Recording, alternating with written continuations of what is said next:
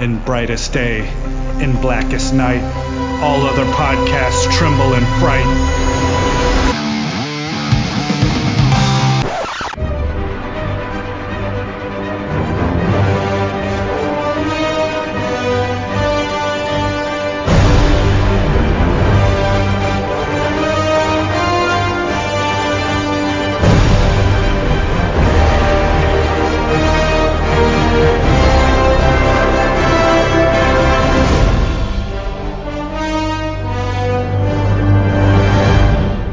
Everybody. I'm Chad Bokelman, I'm Mark Marble.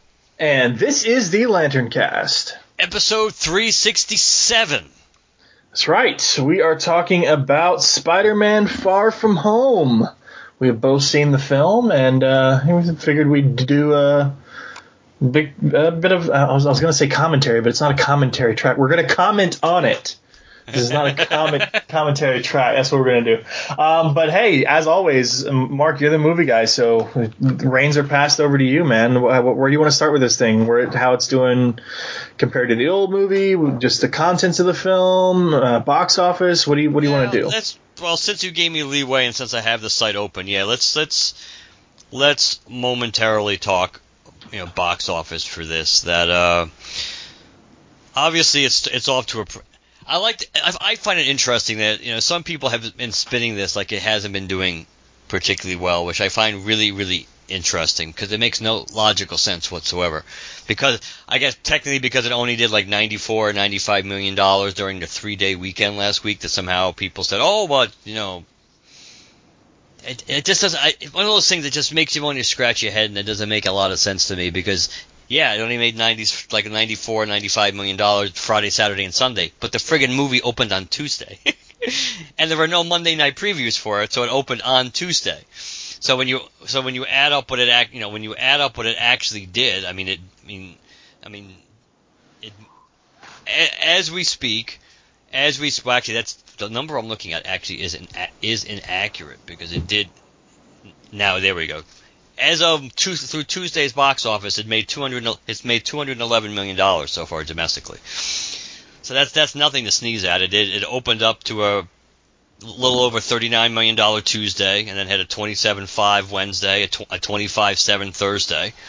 So when you add in all that extra money, that basically it made it made almost as much money as it made over the weekend. It all, it pretty much made about the same amount of money from Tuesday through Thursday. So I think it certainly it certainly has a lot of it's off to a good it's off to a good start considering that you know the I mean Spider-Man Far From Home made a good amount of money.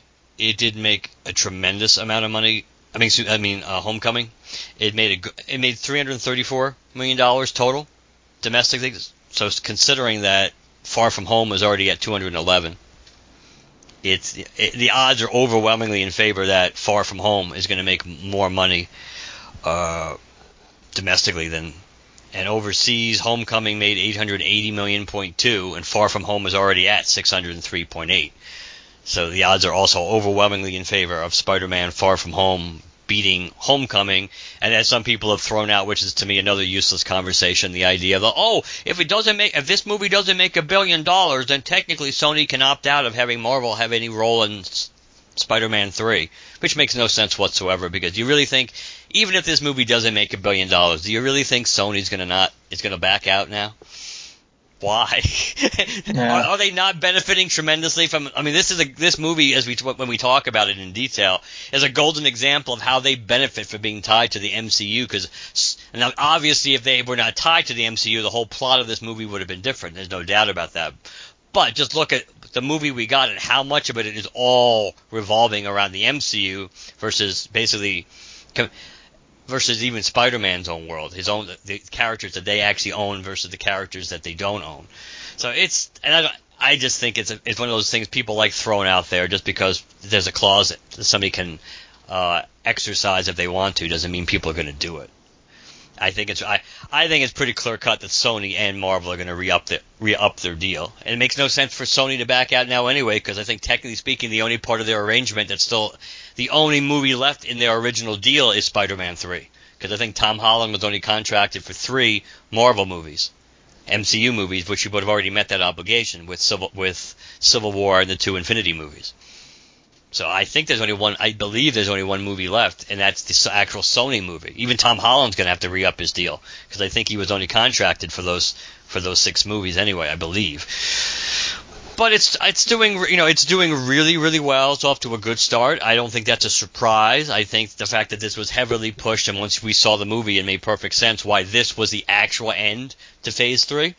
When most people this this certainly makes much more sense that this is the end of Phase Three than when than when like Ant Man was the end official end of Phase Two, which really didn't Mhm. make as much sense. This actually does make sense because everything that happens in this movie, and you know, the shadow of not just Tony Stark but the Avengers as a whole just hover over this movie. So it makes perfect. So I, yeah, and I also don't think if Marvel didn't really feel confident about where this what, what the future was going to be, I don't think they would have structured this movie the way they did. I somehow suspect they would not have, since they definitely had creative input in this movie. I don't think they would have done that if they really thought that, oh yeah, Sony's going to bail and go home. So that's so that's pretty much like I guess that's the box office component. The over, I think I I enjoy I I did enjoy it. There's some really cool things in it. I did think the first like 30 minutes or so was pretty slow. I thought it was pretty slow Mm. because there wasn't a whole lot. That's when there was a lot of setup. It was more and funny stuff, mind you. There was some funny stuff in it, but but that was more with Pete, you know, Peter and Ned and, and everybody else and their their little teen angst and exploits before you really get into the whole bulk of the action part and, and how it ties in. So before. So before, before we're going into any details, that's that's my general view. I'd say I, I, I watched actually I watched Homecoming again the the other uh, last night or the night before. I think I do like this better than Homecoming overall, but much like Homecoming, I think was saved a lot by Michael Keaton. He made that movie really, really good because he was so good in that role. So I think overall, I like this movie a little better, even though it may have the, the slow part may have been a little slower I, than the slow parts in. It may be actually they may be comparable. They may be more evenly paced in Homecoming. In uh, Homecoming, but I would say I like this one a little bit better. Um, I'd agree with you, uh, mostly because it, it was uh, it was an unexpected film for me, and I don't mean that you know that it wasn't predictable in spots or, or anything like that. I just mean like you know it, it it's tonally not necessarily what you would expect from a Spider-Man film. Um, not drastically. Uh, I don't mean it like it was a, an utter shock the, the, the the departure in terms of tone, but it definitely had its own unique flavor and feel um, that I wasn't necessarily expecting. You, you kind of got a feel for it in the in in the trailers, but not necessarily to the degree that the film actually uh, imparts. And I'm not sure what I would label that tone as, but um, you know, more serious, more adult, more you know, the stakes are are high, sort of a situation, I guess. But um, it was definitely it was definitely enjoyable. Um, I mean, there's no shockers, uh, and obviously, guys, spoilers, spoilers, spoilers. But like, um, you know, the the the fact that Mysterio was the bad guy was not shocking in any way, shape, or form. I like how long they played with it. Uh, I like how long they kept the. Uh, the illusion up, I guess. Uh, But I'm bum. but uh, it, I mean, it was it was it was definitely fun.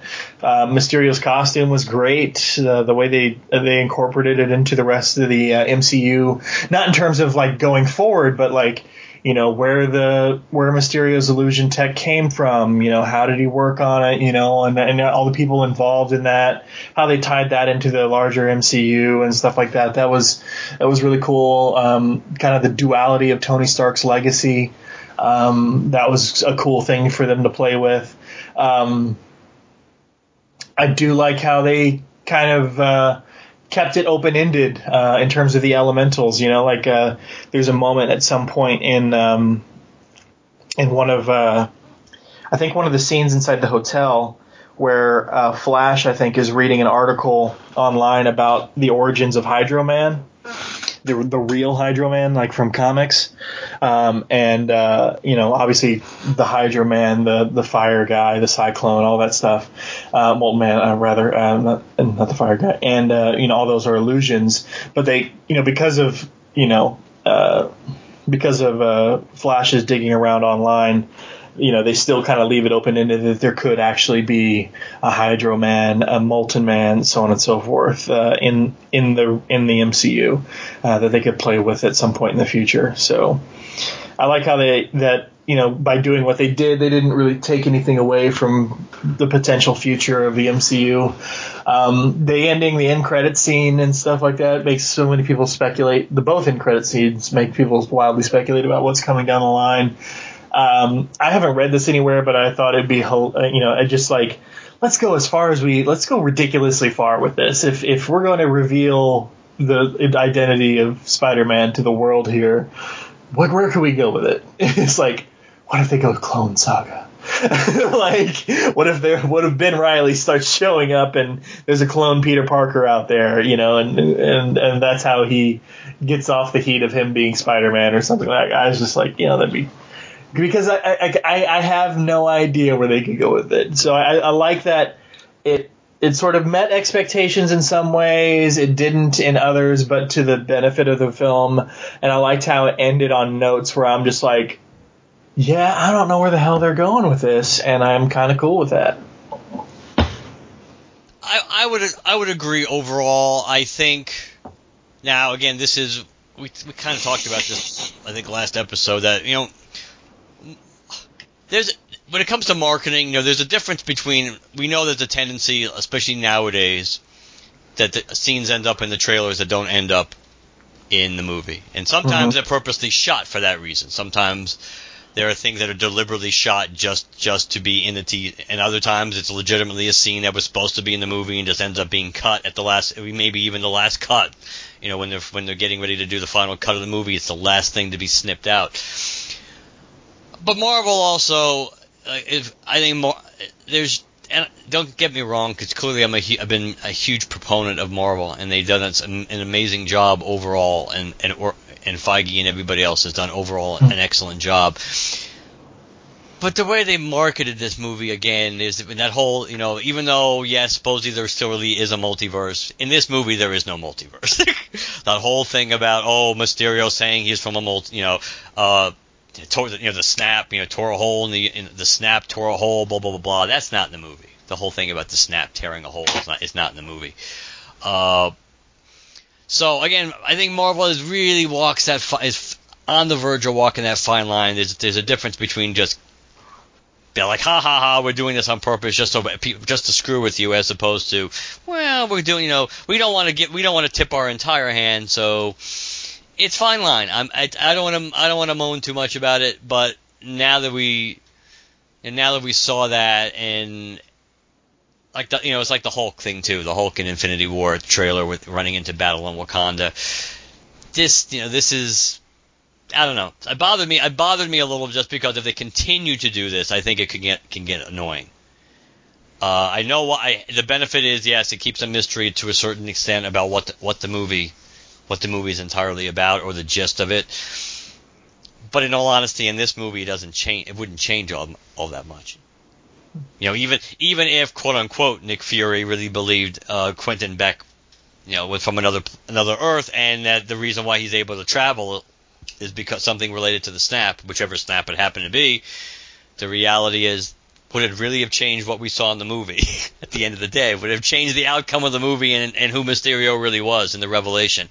No, it really wouldn't have. So I just think that's something going forward. I think they may want to be careful with because I, I, think that could turn. I could think that could turn some people off. Some people obviously will get off on it and think it's cool because they they keep you guessing. Well, I think you know because you know the unique interviews are all the rage right now in terms of uh, viral marketing. You know, like uh, a lot of people doing hot ones that that hot uh, chicken wing challenge um, thing uh, to promote stuff. This you know that go tends to go viral. Um, another thing that's going viral is um, like uh, I don't know who does it, maybe BuzzFeed or somebody like that. The puppy interviews where like people will sit down on the ground and then they'll they'll do an interview with them while a bunch of puppies are you know, playing around, play, playing around on the ground with the with the actor. Um, in this case, they had uh, the actor who plays Ned. Uh, uh, they had Tom and they had Zendaya all on the ground with the puppies, and you know the interviewer asked Tom about the you know uh, the the missing scenes that were you know in the trailer, and Tom mentioned something to the effect of there's supposed to be a short released at some point. Um, I, whether that's part of a DVD extra, I don't know. Um, uh, and just for home video release, or if it's kind of its own thing, uh, released uh, on social media, or you know, I don't, I don't know. Um, but Tom, uh, um, you know, mentioned that there are plans to do something with that. Unlike, you know, if you were to bust out your Infinity War Blu-ray and look at the deleted scenes, you know, Hulk running or busting out of the the Hulkbuster armor, that's not anything you ever end up seeing. So in this particular case, uh, I guess they're going to do something with that missing footage, um, but uh, I don't know. I don't know what the the plan is. And it's and it's not tremendous. It's not tremendously important. It's just it's just one of those things that I tend. To, I just know I when they when the move when I was watching the movie, it was something I consciously thought of. The fact that oh, this is the same scene we saw in the trailer, but that little piece of added piece of dialogue is con- is conveniently missing, and I just think that I just think going full, I it's just a way you know I try to look big picture sometimes too, and how other that if, if other people have that kind of reaction, even if it's a small percentage, if it keeps happening, it could it, it could be an issue if people really believe they are you know deliberately mis you know deliberately misleading. And and and a, and, a, and a there's and there is a way you know there's, there's a way to do that. There's a way to depending on the movie and especially it's it's obviously very effective if you have no history of doing it. that to do it one time is like we really want to we really want to fool people into what this movie is, into thinking it's something other than it is, or to think people this is the bad guy in the movie and it's not. And obviously that that was never going to work in this movie because we know Mysterio, based on his track record, in all likelihood, he was going to be you know the, the bad guy of the movie. We didn't know how that you know obviously how why he was the bad guy. That was unique because obviously they they that was an that was the an MCU addition to the movie, tying his tying all that into Stark, back into right. the Stark into yet another disgruntled Stark employee, not just one, obviously. Uh, he he was the major one. Quentin Beck was the, the, was the primary mover, you know. The but but it was kind of cool bring, bringing Peter Billingsley back as the scientist from Iron Man. Uh, that was that was kind of a nice touch too, uh, as one as one of the disgruntled former Stark employee, uh, working now working basically to uh, get get their revenge in a in a post Tony Stark world. The fact that Mysterio is the one who created the barf technology. Uh, and was mortified at it being labeled the barf technology, which you would understand. You would, I mean, come on, how, how, have you have you create, created something that that awesome, and then you know, you know, uh, Captain what, uh, Mr. Stark there and his ability, to, and he loves his acronyms, uh, Captain Acronym, to just uh, come up with these weird names, even like like, like Edith, right? Like mm-hmm. Edith. Uh, now that was cool. Him uh, speaking of that, you know, Peter getting the glasses was kind of cool.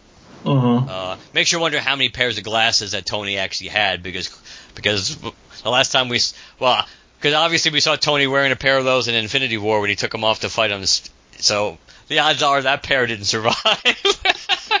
well, I mean, there was there's an interesting bit of controversy. I read this online, but I didn't. I didn't. I mean, I, I noticed it independently myself. That's why uh, what led me to the article about it. You know, just the fact that you know, it took so much effort, and I, I, use the, the word effort loosely, but it took so much effort to transfer ownership of Edith to uh, Quentin that it was just like when he finally you know, defeated Quentin and snapped the glasses and, and put him on, uh, he, he immediately regained control.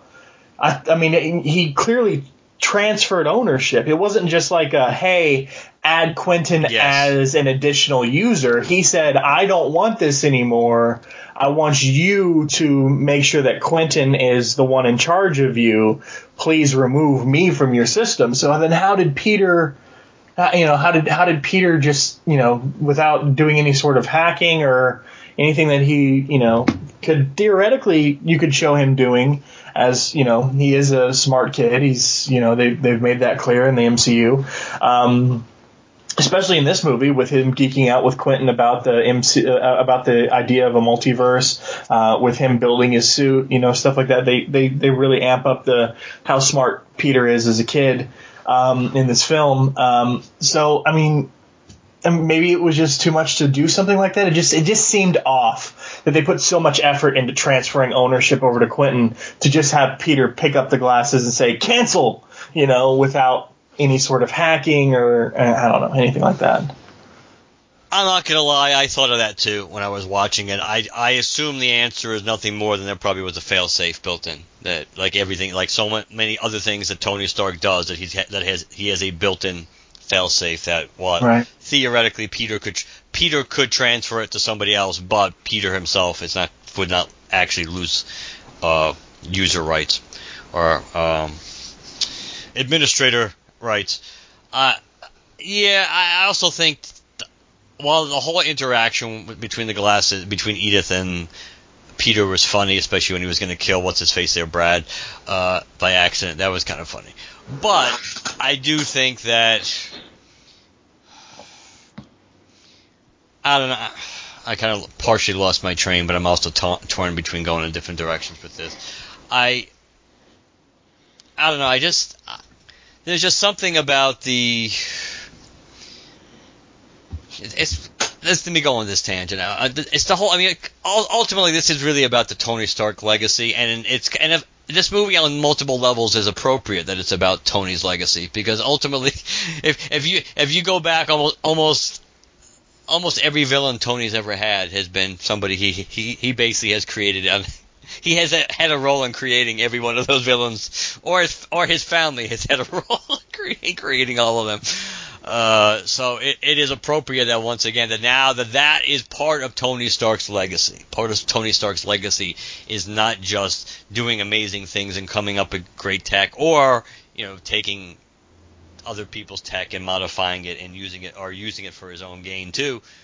It's that he he tends to have that he tends to, and this is why the disgruntled employee aspect of it I thought was good, is that he does seem to have that effect on a lot of people. That it doesn't seem to be an isolated incident. That a lot of people that Tony that have worked for Tony, not necessarily work with Tony. Maybe if you're more on a on a some as close to being a level playing field as you can be, if you with somebody who works with Tony is not very rare. You know, obviously a very small group of people that Tony would probably quote unquote allow them to feel like they're on the same level as him that obviously there's a track record here of Tony kind of alienating people.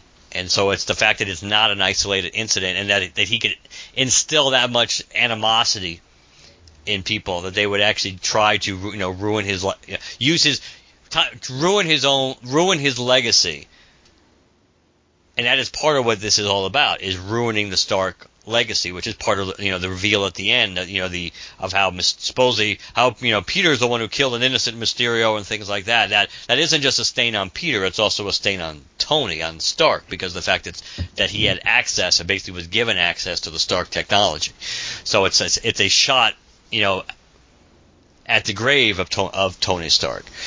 And you know, basically, Tony helped create Mysterio because of the way he used the technology and the way he treated people and everything else. And even that, even with him being gone, now it's Peter as you know as the symbolic successor of Tony Stark.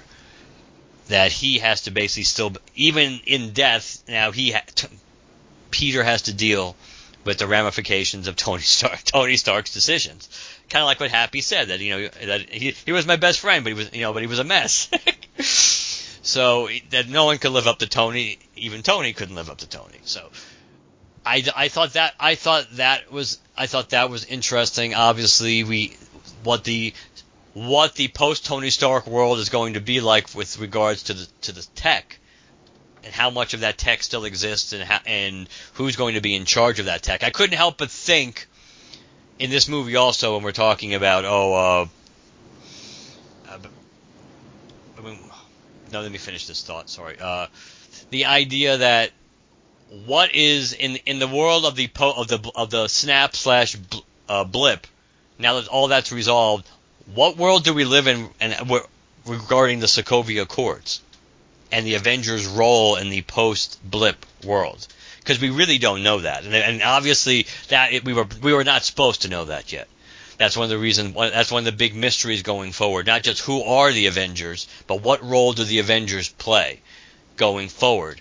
But I couldn't help but think of that when when they were going to London to do the you know the final you know the final monster, if you will, that they had to, that monster in quotes, of course, to uh, the Mysterio was going to vanquish and he just basically had to wait for a certain period of time just to feel confident that the Avengers were not going to show up for some of the Avengers. So I like who is in charge of the who is in charge of the Avengers now? Who is actually running the team? Who is the team? Do they still have to answer to? Do they still have to answer to Ross and other people? I don't because we were never definitively given the answer whether Ross was snapped. I assume Ross was snapped because I don't think Black Widow would have been able to basically be running the Avengers out of the upstate New York headquarters if Ross was still alive. Uh, you'd like to think he'd be rational enough to realize what happened and maybe he'd come around, but it's Thunderbolt Ross, so he's he's, he's he is the ultimate dog with a bone, so you can't necessarily think he. So I'm just kind of assuming he got he got snapped away, but it's the you know it's the you know it's the post it's the post you know Thanos post snap blip world and what that actually means, which kind of plays into the joke at the joke at the end with uh, with Talos and everybody that, that I don't I didn't know what to say when they asked about like the Avengers and where the Avengers were. that, because because we don't know that either. It's like it's like an, it's kind of like an inside joke on that part that he's not privy to that information. Though you think he would because he has contact with Nick Fury, and you assume Fury knows the answer to that. But if, as an audience, that it's appropriate because we're probably thinking the same thing. We're, we're the Avengers. We just know that Thor's not around, which we knew, and we know Captain Marvel's not around, which makes perfect sense. But what about you know what about Falcon and what about Scarlet Witch and and all, all and all, everybody who did everybody who did come back, but yet they're not responding in a you know to any of these you know emergencies. So it you know it does you know it does make you wonder to me anyway, that that was one of the things that popped into my mind too about the, about you know, the the role that the Sokovia Accords and the supervision of the Avengers. How does that how is that modified if it has been, you know, since the snap and everything? Yeah. Um, because let's see. Uh, I thought I thought Gyllenhaal was really good as Mysterio. Mm. He did. He certainly did a really good job at selling Mysterio as a likable guy. Uh, and he did, of course, have the. It's a little all.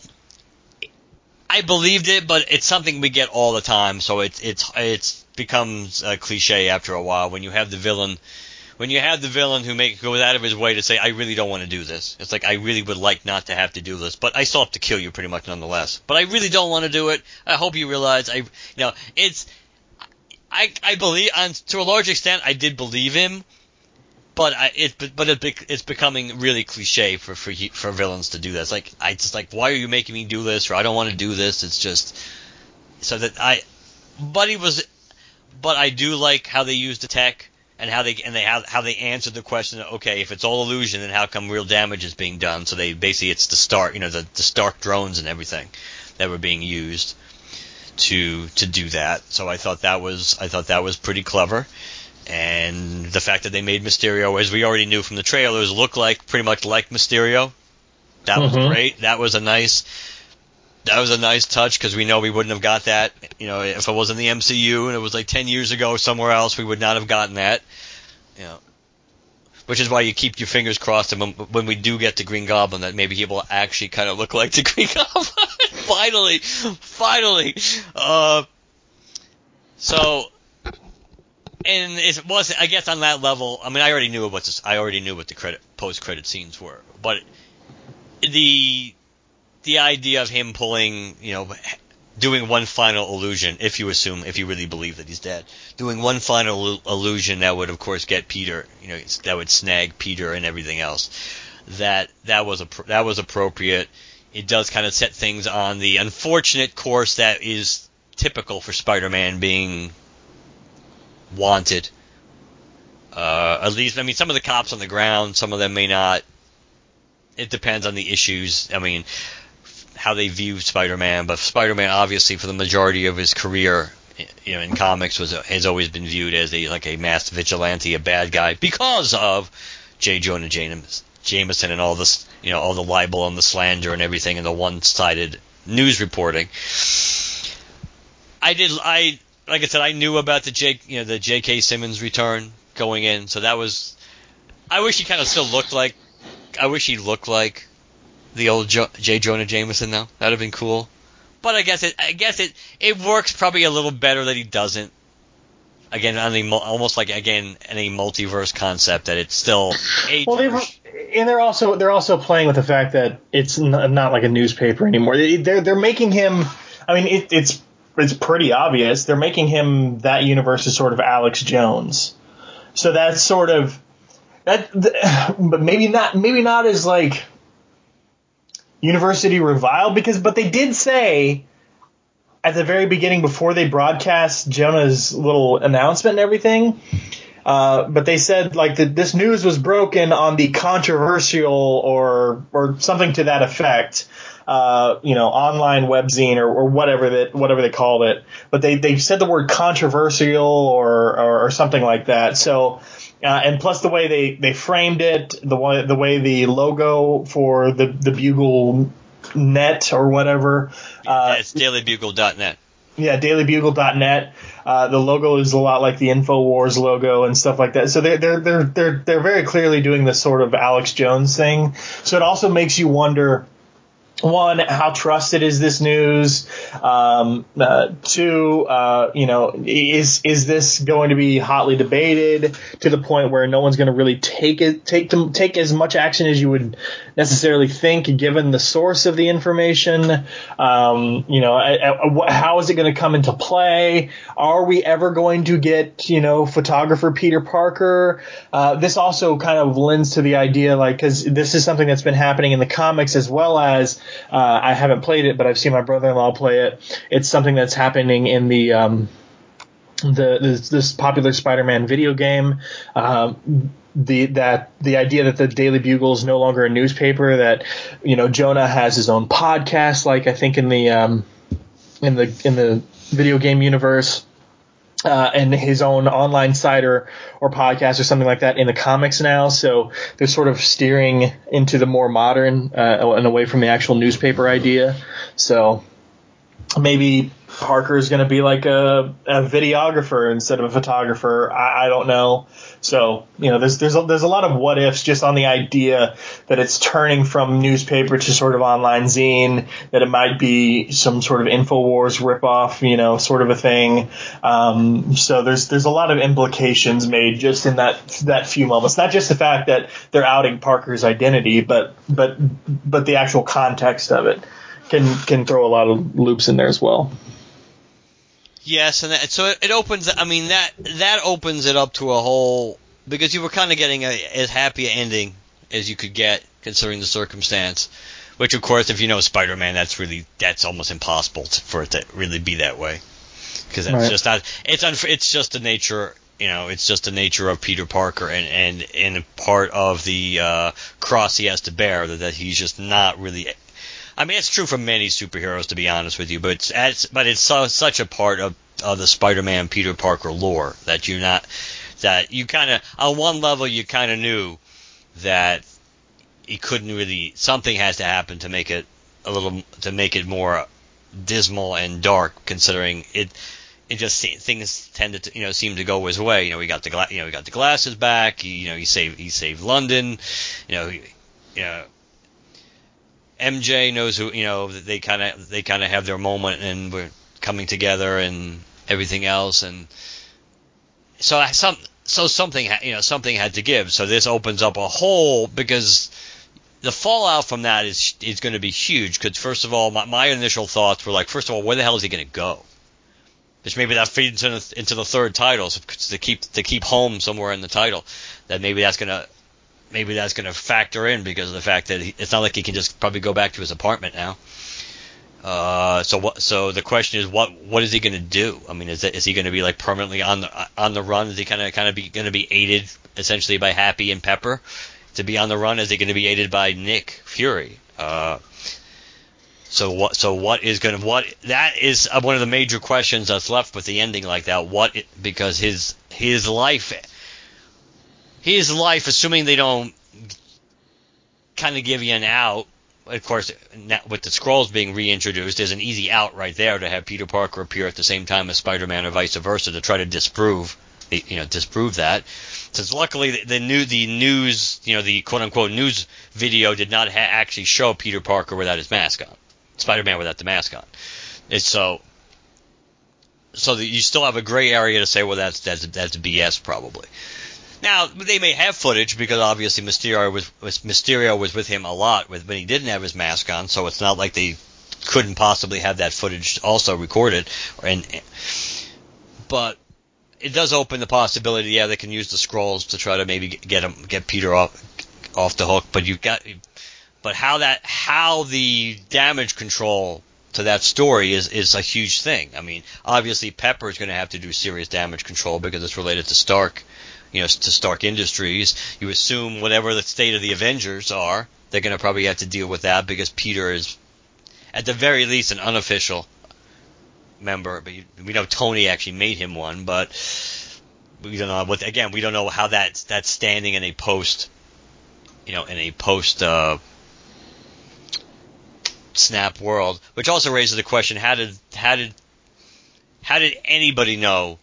How did either Nick Fury know that Tony chose Peter Parker and made him an Avenger. Really. Because Tony died before the real Nick Fury came back. And Peter was gone for the five years in the blip. So how? I mean, I guess. I mean, you could make the case. Tony well, I mean, it, it, it, it, yeah, Tony but there's also the idea that uh, floating around out there that it's not just this movie that uh, Nick's been gone. No, I know, he's been, but so yeah, that's a possibility, but that's but still, the, the, the fact is, it was in Infinity War that Tony made him an Avenger, Peter, and Peter and Tony never interacted with Nick Fury again, hmm. ever, because Nick Fury was gone, he was snapped away, and Nick Fury was on Earth when Tony was away. So that information would have to be gained, you know, unless you know, unless you know Peter, unless that was part of part of what came out after Iron Man died and whatever. However, everybody views Cap because it's interesting that they view Cap as gone too.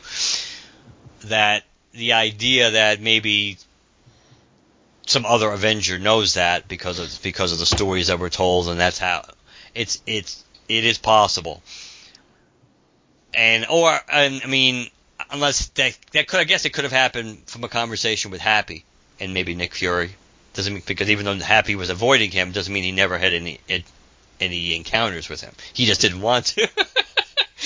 so so that could that could that could have been something related to related to Parker.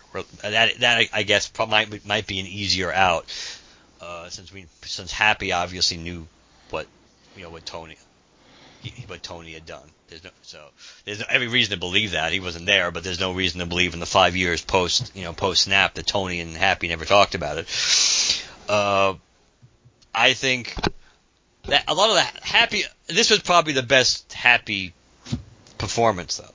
I think this is Jon Favreau's best work though as Happy. He was good. In, he was good in Iron Man too. Not that the movie was good, but he was just just the way he was interacting with you know Black Widow was great. But I just thought he was really, really. I thought he was really, really funny here. I uh, but and I liked the way he interacted with not just Peter but Aunt May, but, but Marisa Tomei. I thought that was. Of course, you kind of feel bad for him at the end because obviously he seems to view the relationship more seriously than she did, or she's just trying to cover her ass in front of Peter and not make it, and because she feels awkward about talking about it. But to me, one of the funniest parts with Happy was when he tries throwing the shield and it goes like a foot or two. It's Like, I just can't do that? that that just that just made me that just made me laugh out loud. It's like, I mean, it's not like you couldn't almost see that coming as a reaction, because of course every time it, you know when anybody who's going to throw a shield, you're going to think of Captain America anyway. But just the fact that he realized that such a miser- such a miserable failed attempt is like, I just can't do that?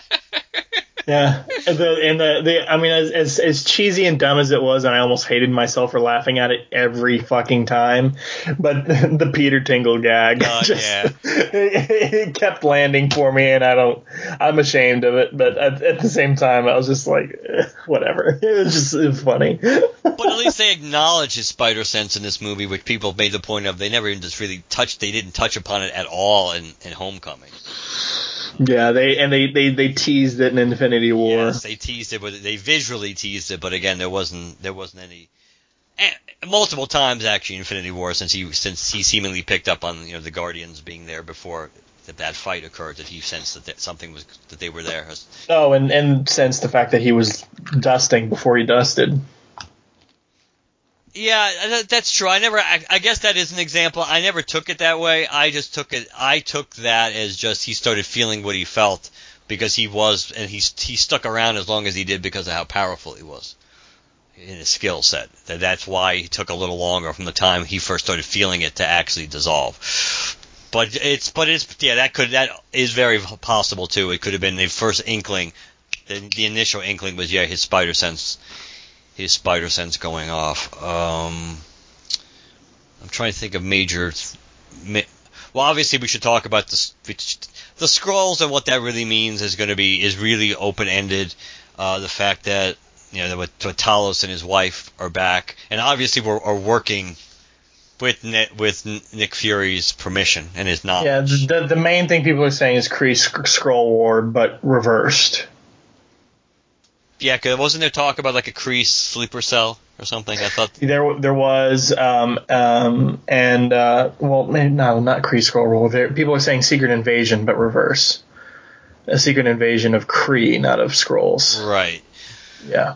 Plus, it's, I mean, plus it's always. I mean, let's be honest. Now, if the, if the Skrulls are more plentiful and everything else, we there's always a possibility there's going to be a rogue faction. Uh, That's true. Who, and some people have speculated that you know uh, what Talos' daughter could grow up to be the you know the Skrull that end up basically org- was behind Secret Invasion. That maybe she's not happy with.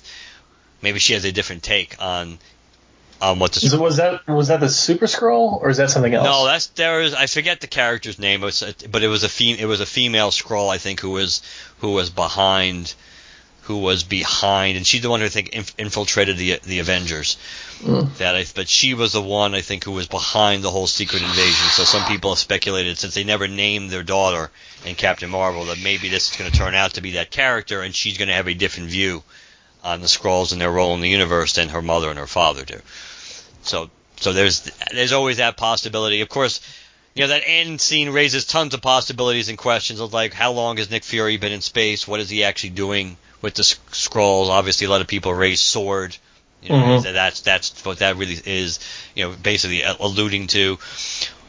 But again, yeah, but it makes but now naturally, especially because of what we the stuff that was in Captain Marvel, how he he made a point of saying nobody calls me Nick, right? That that's a red flag. And Maria Hill has called him Nick multiple times, including when he including at the end of Infinity War before they faded away, that she called him Nick. Now that could have been a heat of the moment kind of thing, uh, but but then again, you could also see she called him Sir a lot, so you would that becomes second nature to you. You would say Sir, maybe not Nick too.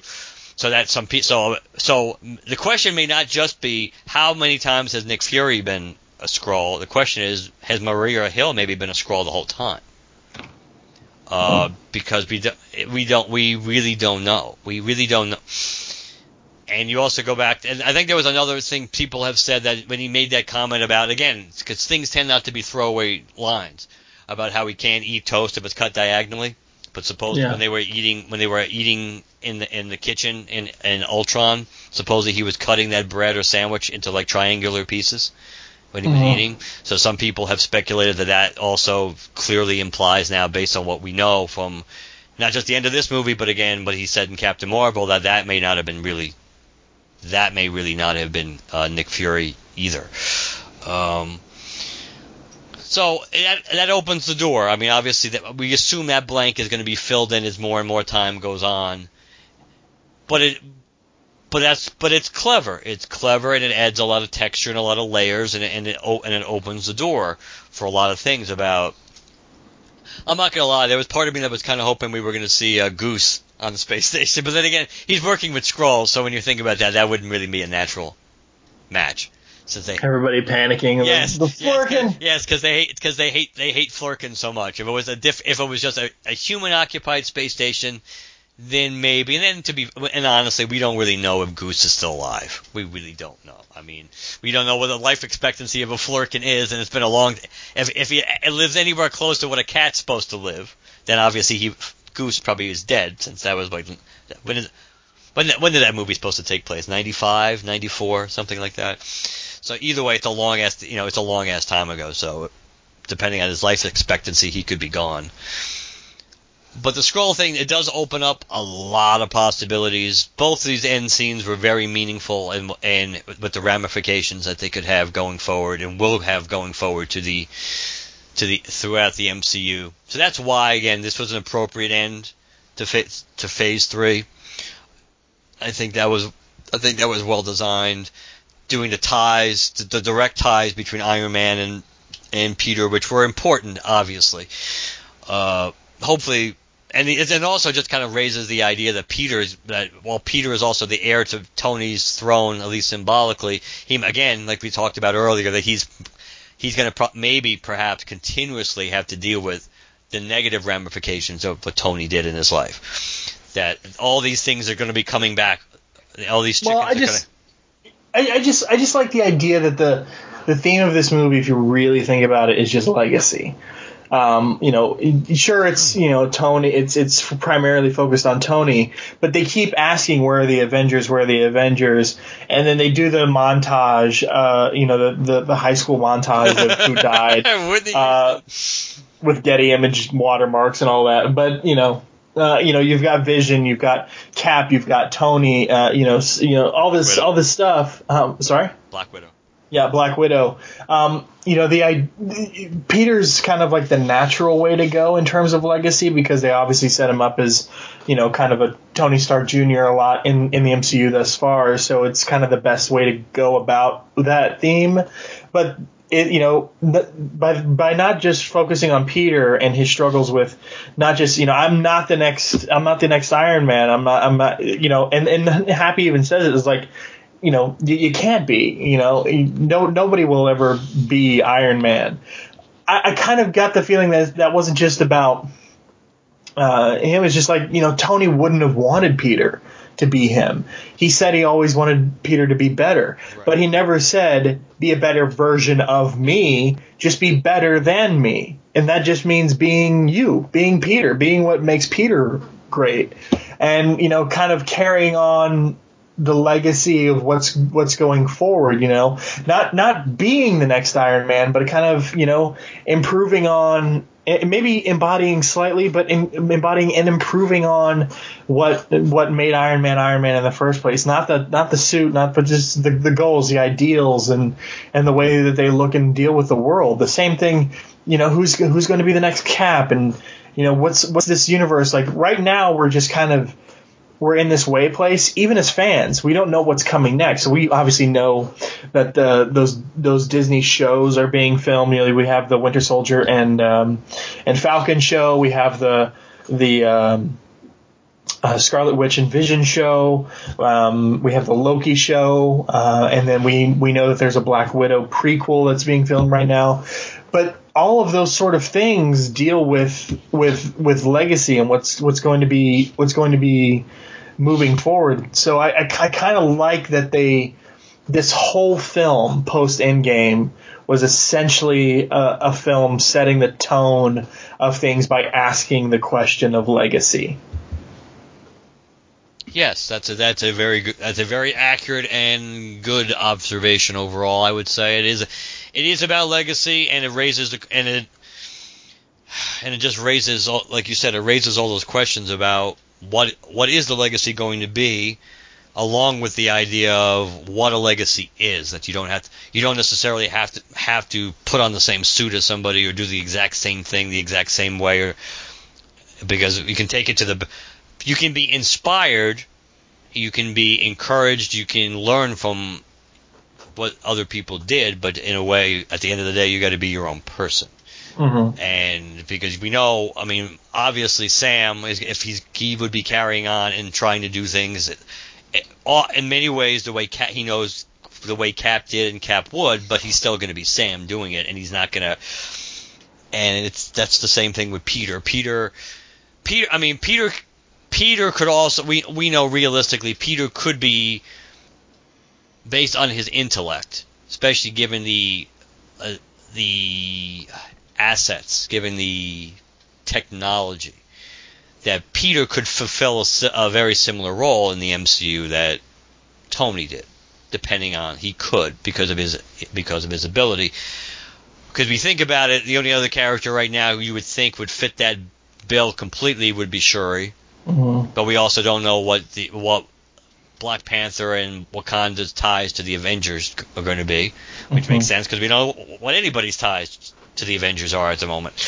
Uh, obviously, Hank Hank Pym would could do some stuff, but he's still. I, I it's hard to believe he's going to have he's going to completely change his mind on not just Stark, but but just Well, Well, I mean, don't don't don't forget what's coming down the line.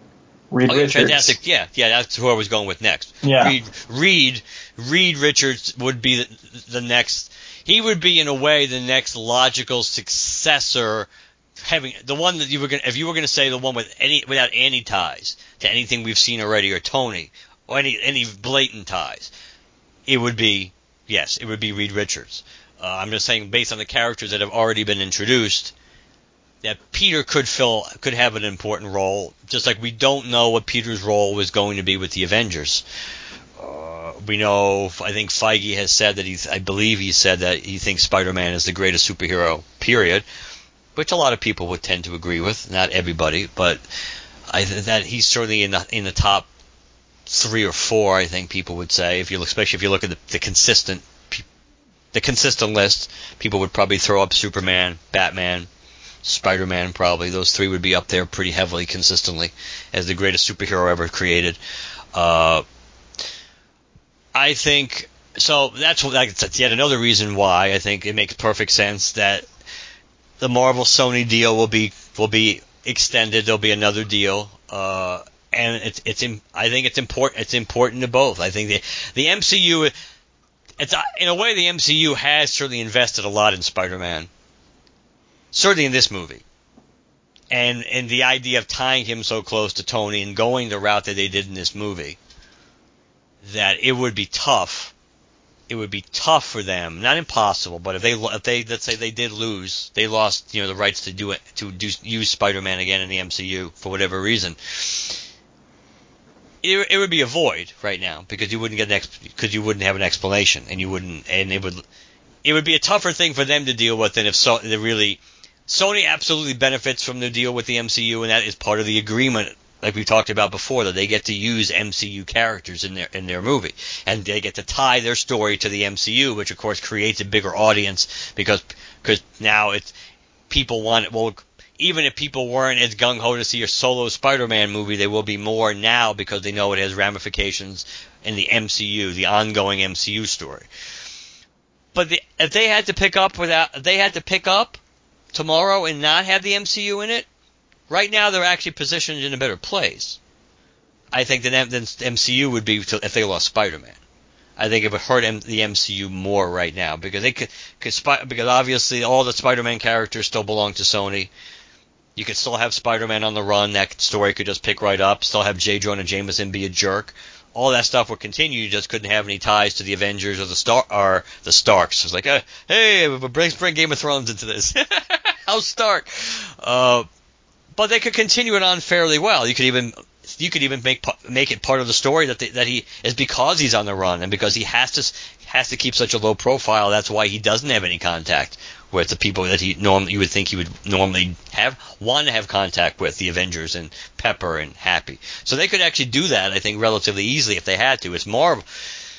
But I'm again, I don't. But I don't. I think Marvel's bright enough that I don't think they would have invested as heavily in doing what they did and tying Spider-Man into the MCU, unless this was their own insurance for that, thinking, well, that again is their excuse. If Spider-Man stops showing up, he's becomes a non-factor for, either indefinitely or for the near future. I mean, either yeah, indefinitely or just for a short period of time. They could justify it the same way that he's gone underground. So I guess they could. Ex- I just expect that to continue. I think. I just think overall, the illusions were really good when when when Mysterio was playing the head games on Peter. Uh, that part that part was really really good, and that felt like it was a comic book. Oh yeah, for sure. That that felt like straight out of the first appearance of Mysterio. So it was just just was that Amazing Spider-Man 13? Was it 13? I think so, something like that. But it was just it really was yes, it was Amazing Spider-Man 13. That that was really impressive, and obviously the you know the, the ultimate you know the ultimate kick to the groin there by having a you know zombie Iron Man come out of the grave. Which I heard a rumor. I had I had heard a rumor that there was a scene like that. Uh, but I also had heard the rumor that there was also like a like a, a, zombie cap in there too. Which based on the way they did Iron Man, they probably could have done something similar without having to worry about needing Chris Evans or or uh, Robert Downey Jr. in it. they probably could they probably could have done either one, even though we know Cap's not dead really. So, but the, whether but but whether Peter Parker or whether Spider-Man knows that is another story. We don't know. Again, we don't. Part of the part of the story is since seemingly everybody else, the, the public seems to think Captain America died. So we don't. So we don't know. You know, if any, how many people are privy, you know, to to the real story and and what it means. Uh, it was. It was real. I mean, it was touching, and I did the the tone. I like the fact that overall there was such a strong presence of Tony Stark in this movie, but other than of course the flashbacks, that's the only time you see him. Other than uh, and the pictures and everything that you don't really see, which is you know which is honestly to be expected, I think. The idea that you don't see like a like an like a hologram or or or a recording that he set aside for Peter just in case, you know, just in case it happened to work. Uh, which obviously he had contingency plans because he made. But then again, he the reality is he probably made he could have made those glasses be accessible to Peter. He could have done that a while ago. That may not have been something that happened even during the five year absence. He could have done that. They could have technically Peter could have had access under the right circumstance. Like if something happened to Tony, he could have had access maybe to Edith right after the beginning of Infinity War. We don't know that. We don't know when he really pro- when he programmed that. But he obviously had contingency plans with the even dead I'm the hero acronym. oh, that's typical Tony. Was it not typical? Yeah, Tony? for sure. but I, I, I still like you said legacy, and I do like the fact that pro and con, because we do know Tony's legacy is a mixed bag. That that in his his desire to save the world and to protect the world, he has often created a lot of problems in the process. So I do like the hint that that's still going to continue. That Tony's legacy in a positive way is going to continue. Maybe not just through Peter and Happy and you know Stark Industries and everything else, but the but the negative connotations and the fallout from work that that that Tony did and the way he treated people and alienated people and things like that. That that legacy is also going to be potentially haunting people, and the not just necessarily Peter, but the Avengers and maybe Pepper and Happy and just gen, just generally that that you know the specter of that part of the of the Stark legacy is also going to be there. So I, I I thought that was I thought that was a a nice a nice touch in the movie. For sure. All right. Anything else? Uh, did you like MJ better in this movie? Yeah, but I mean that's not saying much. It's not like she had. I mean, realist because I, I I rewatched uh, Homecoming too, uh, maybe a day or so after I saw uh, Far From Home, uh, and MJ doesn't really have as much of a part in that film to begin with. Um, so I mean, she's just sort of in the background. Her presence is made known, but so in, really anything is better than what we saw in Homecoming. True, and I but they they did also obviously they lightened her character's attitude a little bit.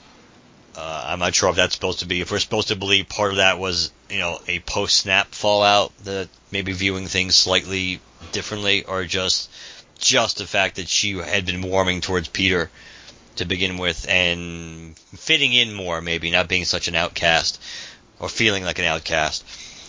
That maybe that was a factor, but I do. I thought I did think their relationship was was better was better in this movie, and I did think that going and that, of course obviously that the ending of the movie complicates that relationship too. So that that's that's what is where it's going to be interesting to see what happens with that too, because now Peter is going to at least for, seemingly for a while is going to be a fugitive until he until something helps clear his name. Uh, so that's going to be a. And of course, it'll be interesting to see how every you know everybody responds to that, how Flash responds to that. uh, but I do I, and so which which villain which villain do you want to see in the third one? Main Venom. villain. So you want Venom in the Spider-Man movie, not Spider-Man in the Venom movie. I mean, I'd be cool with either or.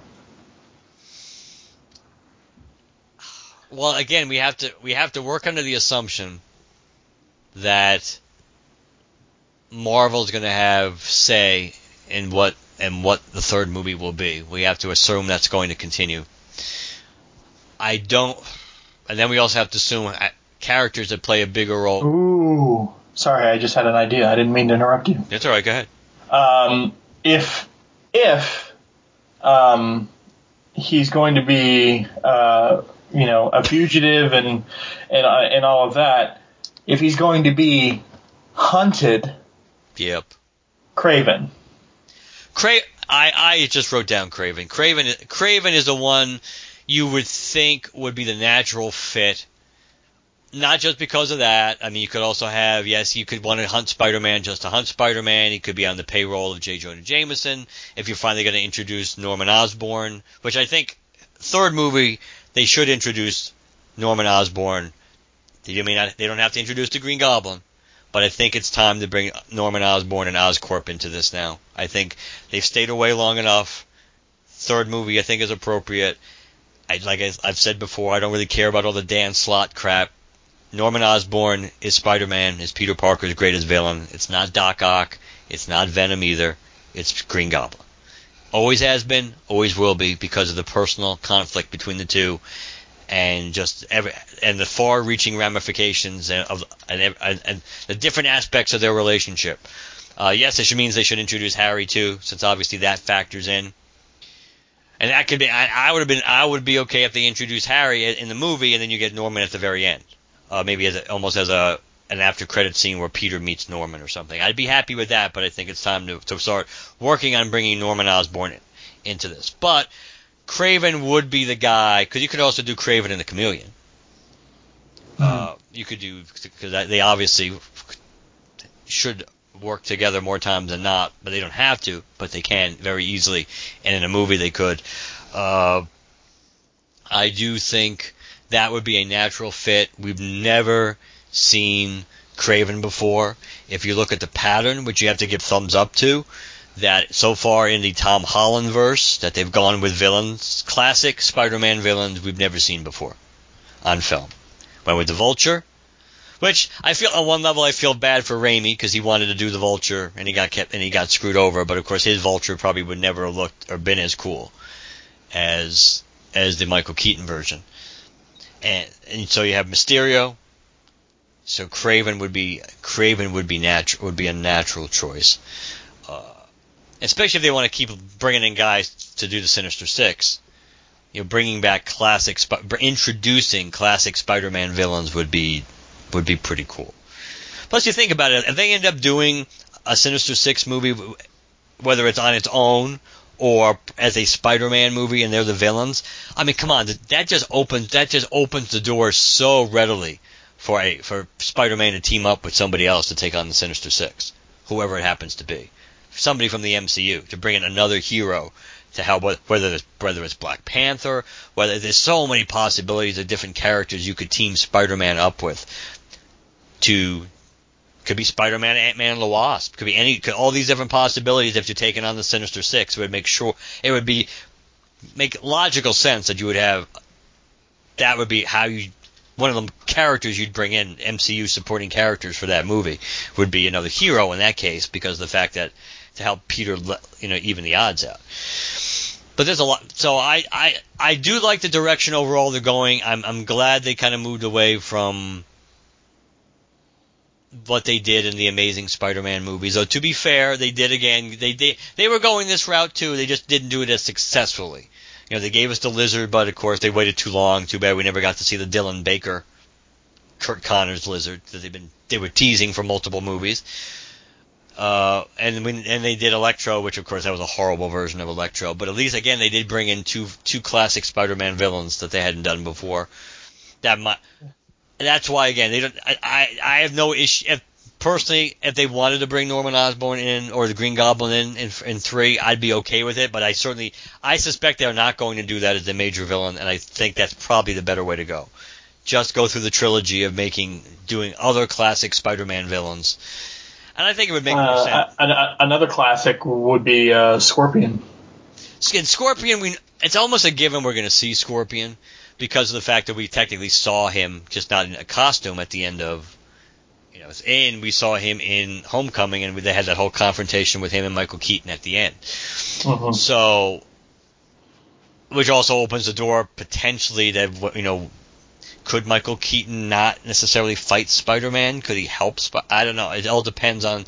I mean, they, they at least open the door a possibility that maybe, you know, maybe the Vulture could actually help Spider-Man under the right circumstance. You know, maybe if his family's in danger or something, for or they thre- they're threatening his family if he doesn't help help you know kill Spider-Man, then maybe he ends up teaming up with him.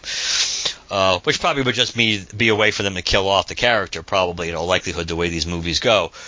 But yes, I think uh, the Scorpion is, and that obviously Scorpion would make sense also because it would have direct ties to J. Jonah Jameson if they wanted to stick to the comic book origin. People have said, oh, the Spider Slayers too, uh, bringing in Smythe, Alistair Smythe. That's a possibility. Kraven would seem to be a real natural one to bring in. Yeah. Espe- and uh, you know, Kraven would be. I mean, unless they're going to again.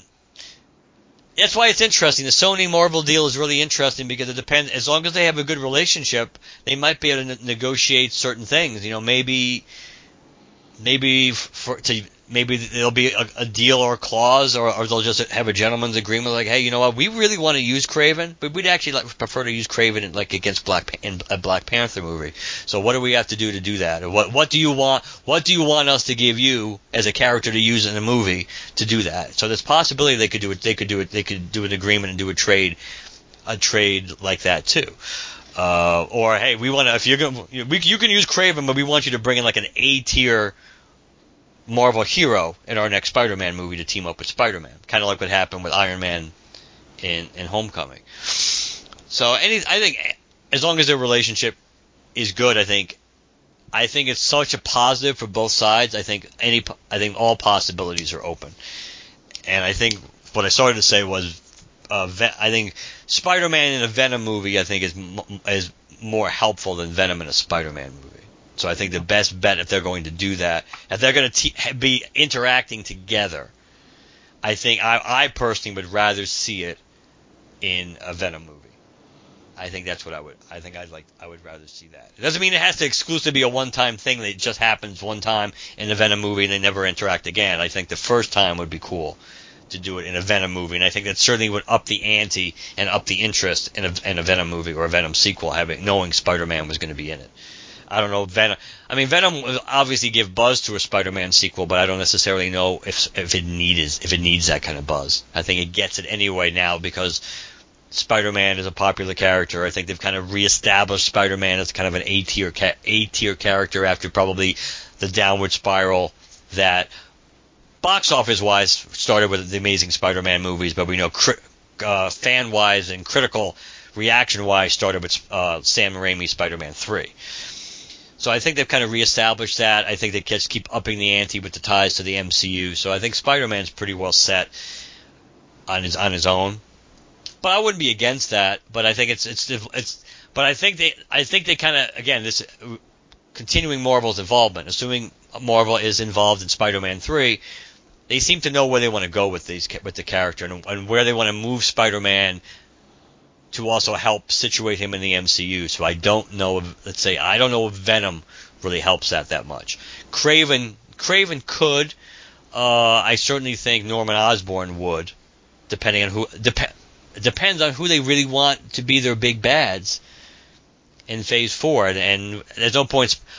I mean, we could speculate, but we'll talk more about it when we do this comic uh, post Comic Con episode because by then we, we'll, we'll probably have more clear answers once we know what the what the movies really are going to be in Phase Four. Then we can have a little more speculation, especially based on some rumors that have come out. We may be able to be able to at least have a little more confidence that this rumor is probably more is probably more likely to be true than maybe this rumor. But we don't. But until we know more about Phase Four, it's it's hard. But Norman Osborn would certainly be somebody who would be a wise choice to be a, a Earthbound threat, not the cosmic threat, but an Earthbound threat for a, for a phase. Norman Osborn, just like Doctor Doom, would be a natural one to do that. But until we know when they're doing Fantastic Four, you know, it's kind of hard to think that we're going to deal with any of those characters too soon. But I guess we're going to find that out soon, hopefully. Sure. All right, you want to tell people how they can reach us? LanternCast.com. The email is lanterncast at gmail.com. You can contact us or find us on uh, Facebook and Twitter. Use hashtag GLCast to locate us on either of those. iTunes and Stitcher, whichever platform you listen to us on, please leave us a positive review. And last but not least, the voicemail is 708 Lantern. 708 Lantern, and let us know what you think. And there ain't been a whole lot of that lately. That's right. All right, guys. Well, let us uh, let us know what you think about all this. Um, next episode, we'll be talking about the most recent issue of uh, the Green Lantern. I believe that's number nine. Um, that's correct. And then after that, obviously some San Diego talk too. So if you guys are uh, have some comments on what happened in the Green Lantern uh, number nine, let us know. We'll read those on the air. And then uh, as San Diego stuff comes out, if you guys get super hype about something, feel free to tweet us at LanternCast uh, and or send us an email. And uh, you know, we'll maybe we didn't plan to talk about that particular subject matter, and it'll be added to the rocket docket. So uh, yeah, I guess we'll talk to you later. Good night, everybody. Good night.